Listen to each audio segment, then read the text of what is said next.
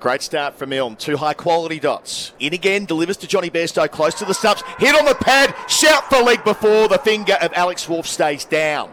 They're going to consider a review, acknowledging how much movement he is generating. Five seconds left, and they will send it upstairs.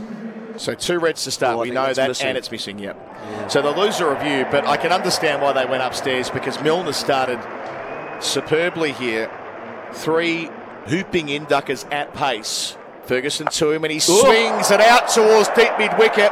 Hasn't got it all, but it's so high it'll still carry for six. That being the short side of the ground.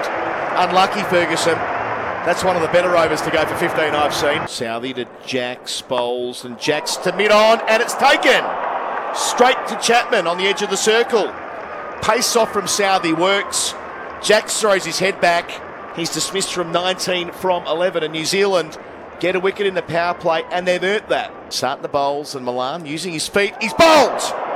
Beautifully delivered from Santner. That pace that you were referring to before, just taking it off and getting movement off the seam. Malan gets a four ball dark. England lose their second wicket. The score's 43. Santner to Bairstow across the line, out to the short boundary, goes for six. The first time that Bairstow's been able to get right underneath one, out the middle of the bat.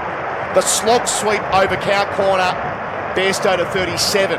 Sodhi bowls and over the top goes Brook for six more. Up and over, wide-ish, long off. It wasn't without risk, but he was hitting with the spin, and it is the shorter boundary. The third six for England. Brook is 10 from 8, goes again in that Whoa. direction over extra cover, six more. Bairstow now on 48. He swings out through extra cover for four. That'll be his half century. Bairstow reaching the milestone in 40 deliveries, only back in the England white ball side in Durham for the first time in over a year after breaking his leg this time in 2022. And this will be the kind of performance he can build from. Bairstow out, over the top, deep backwards, square, six more. Bairstow up, over, long off. Six into the pavilion, into the side screen. Jonny Bairstow, he's moved from 50 to 70 in the space of five balls.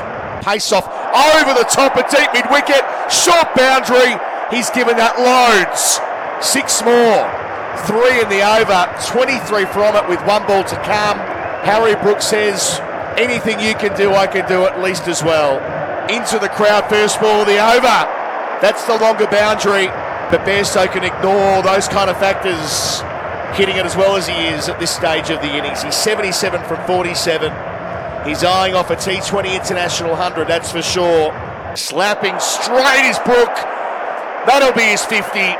Lands in the crowd, flat batting it. The corporate box under threat again at deep mid wicket to the short boundary. That's Brooks' fifth six. Sodhi bowls. He goes straight down towards long on. A catch opportunity for Allen. He doesn't miss out. Beneath the at long on. The partnership will end.